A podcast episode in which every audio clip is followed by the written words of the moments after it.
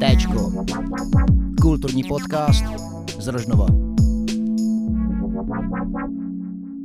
Dobrý den, posloucháte další díl podcastu Téčko. Od mikrofonu vás zdraví Pavel Jakubík a dnešní díl bude věnován cestování. Naším hostem bude totiž cestovatel a dobrodruh, rožnovák, který zdolal pacifickou hřebenovku Rostě Vlut. Ahoj Rostě. Ahoj Pavle. Rostě, přiblížíš prosím posluchačům, co to vlastně je pacifická hřebenovka? Pacifická hřebenovka je vlastně dálková cesta, nebo se říká trail, který vede na západním pobřeží USA a vlastně začíná v Kalifornii u mexických hranic a pokračuje přes Oregon a Washington a končí na kanadských hranicích. Je to vlastně takový nejzajímavější trail v USA, co člověk může takhle najít a ten trail měří 4280 km přibližně, ono se trošku mění a celá vlastně ta trasa no, trvá projít okolo 4 až 7 měsíců, záleží na, na počasí, na kondici těch lidí, co to jdou. A vlastně taková dlouhá procházka přírodou převážně. A ten trail vlastně začíná u mexických hranic, takže vlastně dole je horko, je tam vlastně poušť, ale samozřejmě člověk si nesmí představovat, že to je v poušti, v poušti jsou hory, takže člověk jde v nějakých nízkých na mořských výškách, pak vyleze do nějakých vyšších hor, kde je sníh a dívá se dolů do pouště a pak zase jde dolů. No a vlastně po takových těch nejteplejších oblastech uh, se člověk vyhoupne do Sierra Nevady, což je jako nejvyšší pohoří v USA, když člověk nepočítá Aljašku. A tam se člověk pohybuje okolo 4000 metrů nad mořem.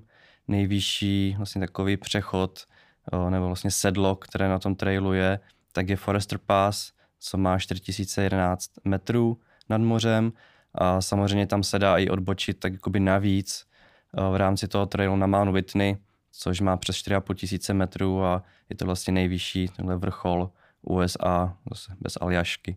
No a pak zase člověk sklesá a pokračuje Oregonem, který je celkem dost vulkanický, takže spousta lávových polí. A vlastně tam začíná spousta Eh, nádherný výhledu na sopky, které vlastně lemují západní pobřeží USA a. Člověk postupně prochází až eh, do Washingtonu, kde vlastně potom prochází kaskadovým pohořím a končí v Kanadě, vlastně vítě, vítězoslavně dokončí trail, ale většinou tak vítěz, vítězoslavně nevypadá, protože člověk najednou zjistí, že skončil trail a vlastně neví, co má potom dělat po tak dlouhé době. Co jsi dělal ty jako první po tak dlouhé době, když jste dokončili trail, nebo když jsi dokončil trail? No, je to celkem jako zvláštní. Seděl jsem před uh, hospodou, protože ona se tam dá na tom konci přejít do Kanady oficiálně, když člověk si vyřídí nějaký papír. A člověk jako sedí tam před hospodou, pak jsem tam vlezl do bazénu, člověk se koupe, baví se tam s lidma, s těma vlastně s hikerama, co tam člověk s něma šel a, a vlastně neví, co bude. Vlastně na, člověk nad tím moc úplně nepřemýšlí, ale člověk ví, že skončilo úžasné dobrodružství a najednou nevíš, co bude a má to vlastně, mají to skoro všichni. Že, ti lidi o, mají problém se uvést do běžného normálního života, protože každý den člověk jako zažívá něco jiného než my doma. Když si člověk představí, že jde a každý den ráno vstanu, najím se, jdu celý den, mezi tím mým, užívám si východu, západu slunce, nádherných výhledů a večer jdu spát se západem slunce a další den je to samé a vlastně se to opakuje a člověk tam žije naprosto jednoduchý život, kdy řeší, kde budu spát, co budu jíst, jaké počasí a to je víceméně všechno. Jo, a samozřejmě je to i o lidech, kdy ten člověk potkává spoustu úžasných lidí a vlastně nic mu nechybí. Jo, neřeší žádné Eh, finance, neřeší, eh, co musí někde platit, nedívá se na televizi, vlastně neřeší tady ty věci, co my řešíme doma. Takže je to takový najednou skok, kdy člověk fakt si užívá takový čistý život a najednou zjistí, že se musí vrátit do té reality a, a je to těžké. Někteří lidi se z toho třeba dostávají půl roku, rok. A jak, jak dlouho ti trvalo zdolat pacifickou hřebenovku? Takže jak dlouho jsi de facto užíval tohle čistého a jednoduchého života? Já jsem to šel přibližně pět a půl měsíce, což je taková, jako bych řekl, střední doba to celé projít.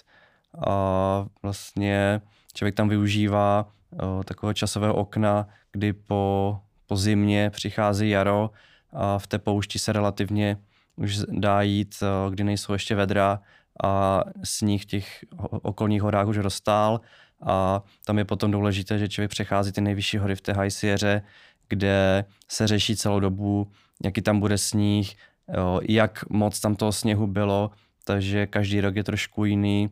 Někdy člověk potřebuje cepiny, mačky nebo nesmeky, některý rok není potřeba nic a jde to bez problému projít.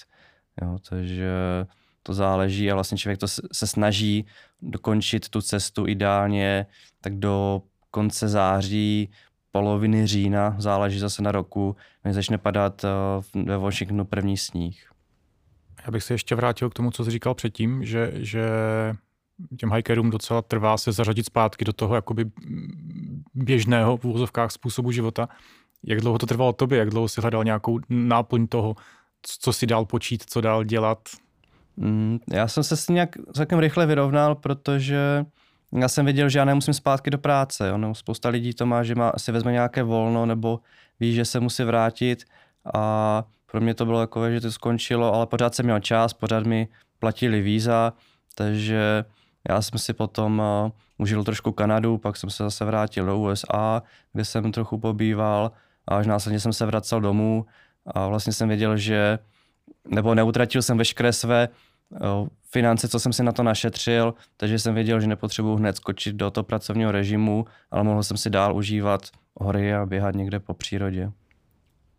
Řekneš nám ještě, kolik vážilo to, co si sebou nesl, veškerá tvoje výbava, zásoby, jakoby s jak malou zátěží nebo s jak malým množstvím věcí se dá žít tenhle ten jednoduchý život na cestě? Vlastně člověk si celou dobu nosí batoh, takže taková základní váha, co jsem na tom trailu měl, asi okolo 4,5 kg, což znamená, že to je váha batohu, spacáků, stanů, základních životních potřeb, samozřejmě oblečení. A když tomu připočtu potom jídlo, jdeme tomu na, na 7 dní plus vodu na nějakou aktuální de, vzdálenost, tak jsem se mohl pohybovat okolo 10-12 kg, což je taková jako ideální váha pro, pro tu chůzi, protože čím, delší, čím těžší batoh člověk má, tím jde pomalej a samozřejmě potřebuje potom víc jídla, víc vody, takže čím člověk má lehčí vybavení, tím je schopen dělat delší vzdálenosti, což potom odpovídá, že průměrně je člověk schopen chodit okolo 30 až 50 km denně, aniž by člověk eh, to nějak zničilo. Většinou se mi stávalo, že jsem ušel 35 kilometrů, ráno jsem se probudil a přišlo mi, že jsem včera nic nešel a mohl jsem jít znova. Jo, ale samozřejmě jo, ono to trvá, než se člověk dostane do takového režimu první měsíc. Jo, první měsíc jsou bolesti, člověk má puchýře, jo, je to hodně těžké, ale až všechny tady ty jako problémy přebolí, převážně hlavně jako bolí nohy, tak potom to tělo si zvykne a člověk letí jak střela přišly během celé té cesty nějaké jako výraznější potíže, krize? Neříkal jsi třeba během toho prvního měsíce, že, že, to, že to zabalíš a, a že, že se vrátíš zpátky, nebo byl jsi odhodlaný to překonat a, a, a hřebenovku prostě za každou cenu zdolat? Mm, jako samozřejmě je to tak, že je to jakoby nahoře a dole. Jako člověk je nějakou dobu v ráji a užívá si to a pak jsou dny, kdy to člověk nesnáší a nejlepší by to zabalil a přemýšlí, že odletí někam na Bali a na Bali bude eh, se valet na pláži, ale jo, člověk musí mít asi silnou vůli. Není to o té fyzické kondici, ale hodně tady tu, ten trail nebo vůbec tady to dobrodružství řídí hlava. Jo, že psychicky to hodně lidí zabalí a vzdá a na tom si člověk musí nějak jako trochu připravit takže samozřejmě, jaké krize byly i na začátku, pamatuju si, že jsem mnohokrát přemýšlel, že se válím někde na pláži, ale myslím si, že by to bylo o to horší, že bych se na tu pláž dostal a pak bych si rád vzpomínal na ty hory a na tu poušť.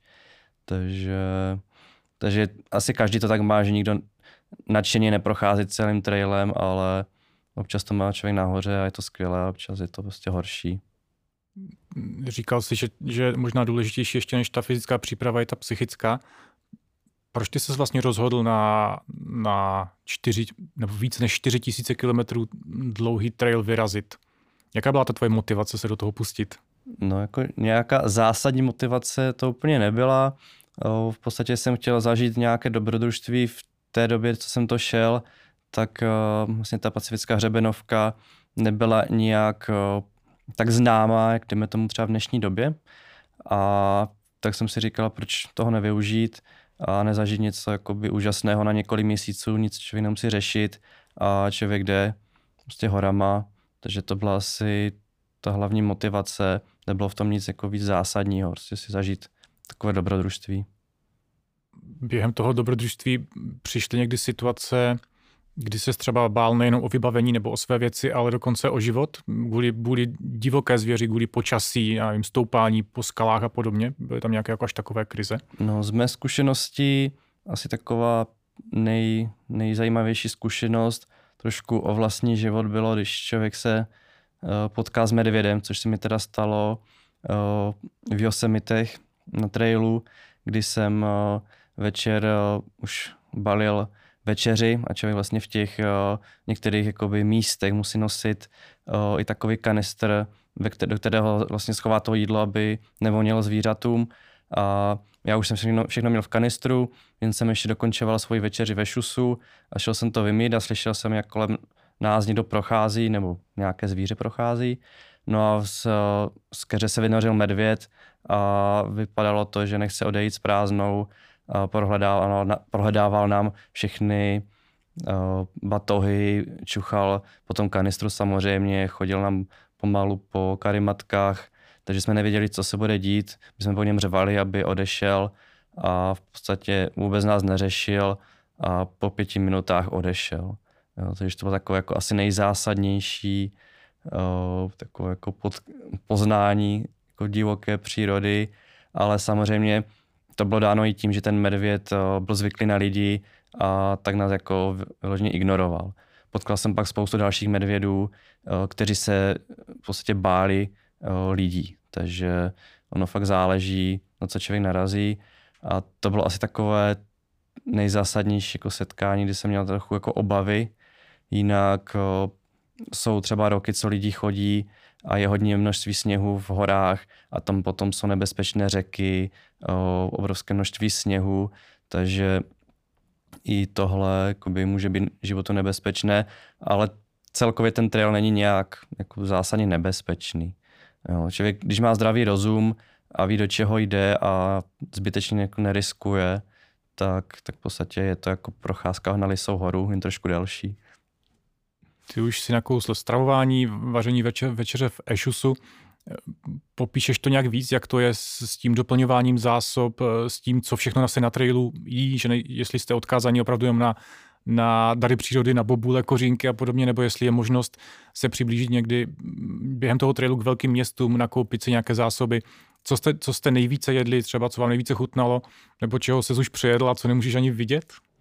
No, ten trail si člověk musí jako představit, že to není, že bych šel 4000 kilometrů eh, přírodou a nenarazil na žádnou civilizaci. Eh, většinou to je, že jdu průměrně 5 až 7 dní eh, horama, no jako přírodou a dojdu někde k cestě, kde se dá se stopovat do města, nebo dojdu do nějaké vesnice, nebo narazím na benzinku. Takže přibližně těch 5 až 7 dní byl takový časový úsek, kdy se člověk přemístěval vlastně těma horama, takže většinou jsem plánoval na ten týden, abych měl jídlo. A většinou jsem to řešil, že jsem ráno jedl nějaké vločky s vodou, dříve jsem to ohříval, o, nakonec jsem to potom už ani neohříval, takže jsem zalil studenou vodou vločky, snědl je, bylo to skvělé. Během dne se člověk dal nějakou tortilu o, s nějakým kuskusem o, nebo nějakýma fazolema, čočkou a večer to byly třeba nějaké těstoviny, nebo jsme jedli, my jsme tomu říkali ramen bomb, což je v podstatě čínská polévka smíchaná s bramborovou kaší, všechno se to smíchá dohromady a je to jako skvělé jídlo. Člověk si v podstatě jakoby tam trošku změní ty chutě, takže i když člověku něco ve výsledku by to ani doma nejedl, tak tam je na, jako šťastný, že může něco sníst, protože tam je obrovský hlad. A tam se vlastně ještě říká, že po měsíci nebo po měsíci a půl uh, přijde na člověka hiker hunger, což je v podstatě uh, jakoby takový hlad, kdy člověk sní všechno. Takže se mi stávalo, že jsem přišel do města a byl jsem schopen sníst třeba 6-7 hamburgerů na posezení. Člověk to neskutečně uh, spaluje, takže uh, tam člověk pořád takhle řeší jídlo. Jinak samozřejmě člověk během dne to, to doplňuje nějakýma oříškama, tyčinkama. Byl jsem třeba schopen sníst za, za týden 60 snickersek. Ale to je třeba zvláštní, že toho jsem se zatím nepřejedl. A přejedl jsem se třeba burákového másla, přejedl jsem se arašídů no, samotných, takže člověk, když to pořád jí dokola a dokola, tak potom je jako problém, že to tělo začne jako nemít rádo eh, to konkrétní jídlo. Samozřejmě výhoda toho je, že v tom městě, když já přijdu, tak si pak vyberu něco jiného, takže místo arašídu jsem třeba pak mohl pojít nějaké kešoříšky nebo cokoliv jiného a to, co jsem neměl rád, tak jsem v podstatě pak už ani nejedl.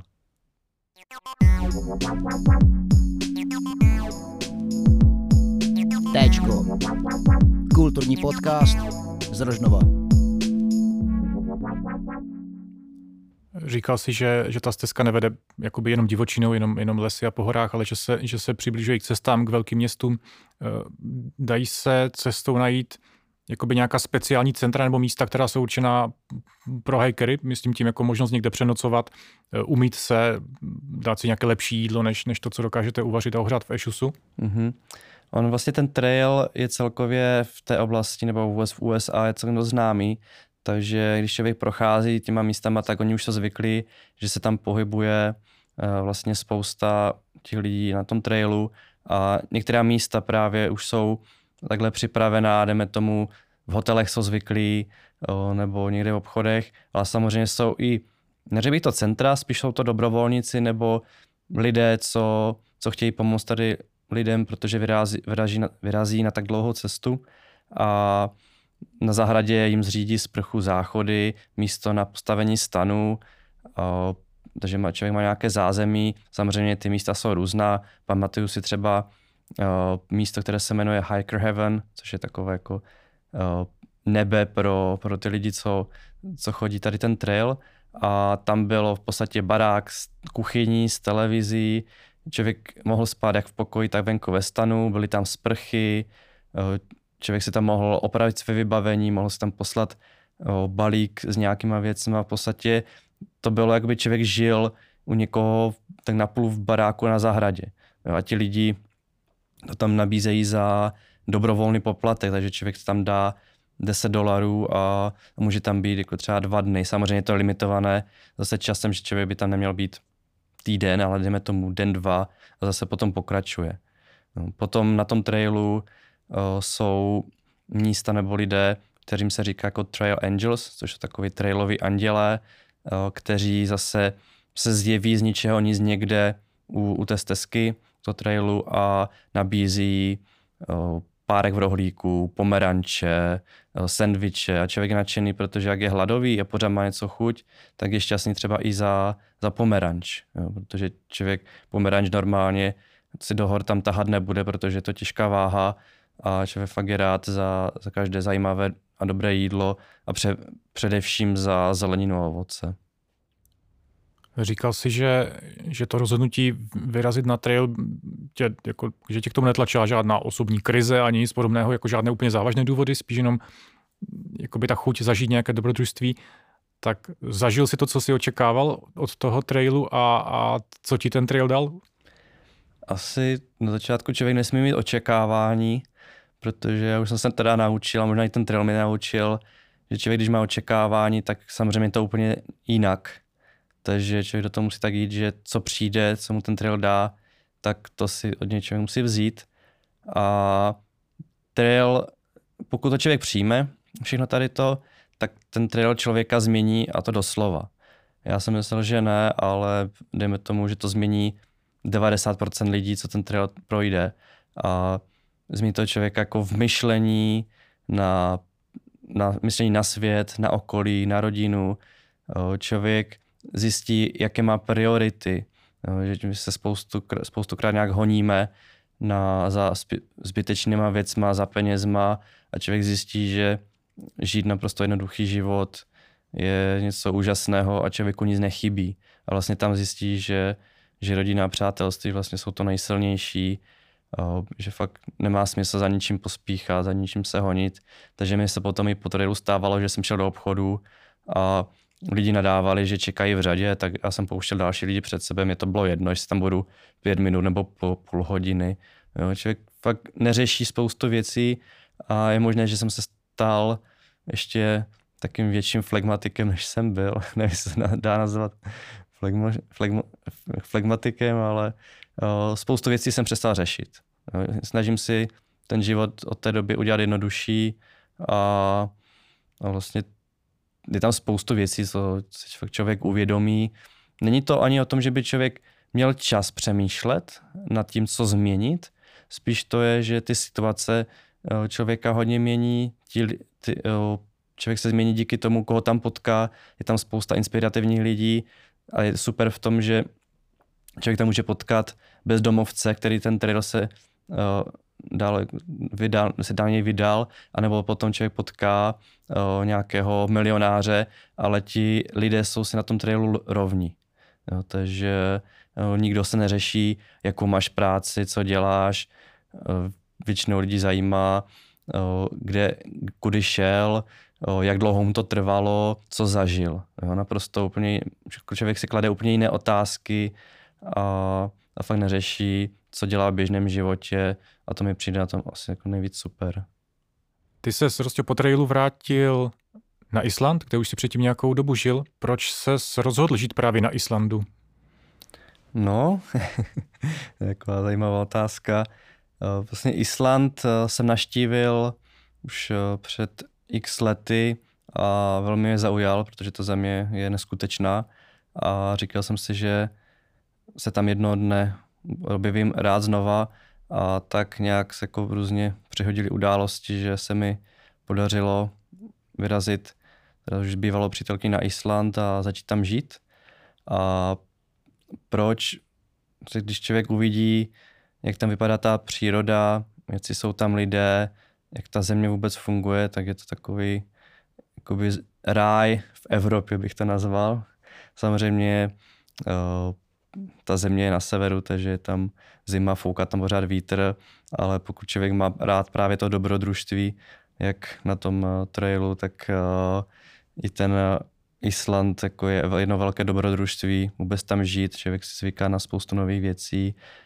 Vlastně, co je pro mě úžasné, tak ta země je ovládána přírodou. Člověk si uvědomí, že vítr, déšť, sníh, mořské vlny dokážou jako hýbat celou tou krajinou se všema těma lidma a vlastně lidi se tam jako řídí podle té přírody. Jo, takže to je asi důvod, proč tam jsem a je tam taková svoboda, o, jsou tam obrovské plochy, tomu říkám ničeho, v podstatě člověk může jít desítky i stovky kilometrů a nemusí potkat ani nohu. A Vlastně to je taková jako svoboda. Samozřejmě o, ti lidé jsou jiní než tady u nás o, v Česku nebo na Valašsku, a, takže člověk se na to zvyká, ale je tam právě, tam člověk cítí jako i z těch lidí jakou pokoru, o, všichni si všechno řeknou na rovinu, nikdo o, si tam o, jakoby na nic nehraje. Jo. Je, to, je to hrozně fajn a člověk se na to zvyká a potom, když se vrací domů, tak eh, je vždycky překvapený, takže kolikrát říkám, že domů už pomalu jezdím pak na dovolenou, protože člověk se pak zase těší zpátky na Islandě, na jednou klid a nikdo se za ničím nehoní. Ty už si lehce zmínil lidi na Islandu. Jsou takový, jací se jeví jakoby navenek, třeba mě, který jsem na Islandu nebyl a osobně jsem se s nima nepotkal, jakoby, jakoby tvrdí, nepřístupní, ale zároveň, zároveň férový a upřímný, jak jsi říkal? Jo, je to tak. Oni jsou z začátku jako hodně takový chladní, nepřístupní, ale jakmile si člověk najde jakoby cestu k ním nebo je nevíc poznávat, tak jsou jako potom jako srdeční, pomůžou ze vším. Jo, je to asi možná úhel pohledu, když je člověk třeba potká jako turista, tak samozřejmě se k ním nedostane člověk tak blízko, anebo o tom, že člověk je zná a pomalu je tak člověk je s něma jak rodiny přítel, tak eh, jsou naprosto jiní. Jo, samozřejmě berou i lidi trošku jinak, eh, když fakt tam jsou na dovolené, anebo když tam člověk žije a zná i třeba ten jazyk, tak oni jsou potom hned otevřenější. A to by se podařilo naučit jazyk? Nebo aspoň částečně? Ještě s ním stále bojuju. Je to, k tomu říkám, že to je jazyk mimozemštěnů kolikrát, protože je to něco jiného. Je to vlastně germánský jazyk, eh, kdy, který vznikl ze staré norštiny, nebo vlastně to stará norština, uh, islandština. A, a já jsem nikdy Němčinu neměl, takže pro mě je to těžký jazyk, se kterým bojuju a myslím si, že ještě nějakou dobu bojovat budu. Ty na Islandu tím, že už tam si poměrně dlouho, tak i pracuješ. Eh, podařilo se ti nějak rychle najít práci, jako, jako by Evropanovi, který si tam objevil, je to, je, je to pro člověka obtížné, nebo když najde cestu k Islandianům trochu a, a dokáže s nimi komunikovat a pohybovat se mezi nimi, tak, tak to není až takový problém potom už. No, vlastně pár let zpátky, nebo nejme tomu, když vezmeme období před eh, koronou, tak eh, bylo celkem jednoduché si najít práci v turismu, protože Island je jako, jak bych to řekl, turistická velmoc teďka pomalu možná i v Evropě. A, takže tam si člověk našel jak práci na hotelu, tak eh, v podstatě v restauraci nebo nějaké průvodcování, takže člověk neměl problém si najít tu práci. Jo, bylo to jednoduché, tam stačila angličtina a člověk mohl bez problémů přijet na nějaké místo, zeptat se a po, po chvíli člověk našel práci. A samozřejmě teďka je to horší, takže kdyby tam člověk někdo víc cestoval, tak si myslím, že, že to bude obtížné asi jak teďka, jak tady u nás v Česku, si najít jako nějakou rozumnou práci. Jo, takže dříve to šlo bez problémů a hlavně Island sice není v Evropské unii, ale je v evropském hospodářském prostoru, což je propojení s Evropou s náma, takže my jsme, člověk nepotřebuje žádné povolení na práci, že tam vycestuje, zajistí si práci a, a vlastně vyřídí si pár papírů a může tam žít až do smrti. Poslouchali jste další díl podcastu Tečko. Mým dnešním hostem byl Rostěn Vlut. Díky za pozvání. Tento i všechny předchozí díly najdete na webu TKA nebo na nejznámějších audioplatformách. Poslouchali jste Tečko, kulturní podcast z Rožnova.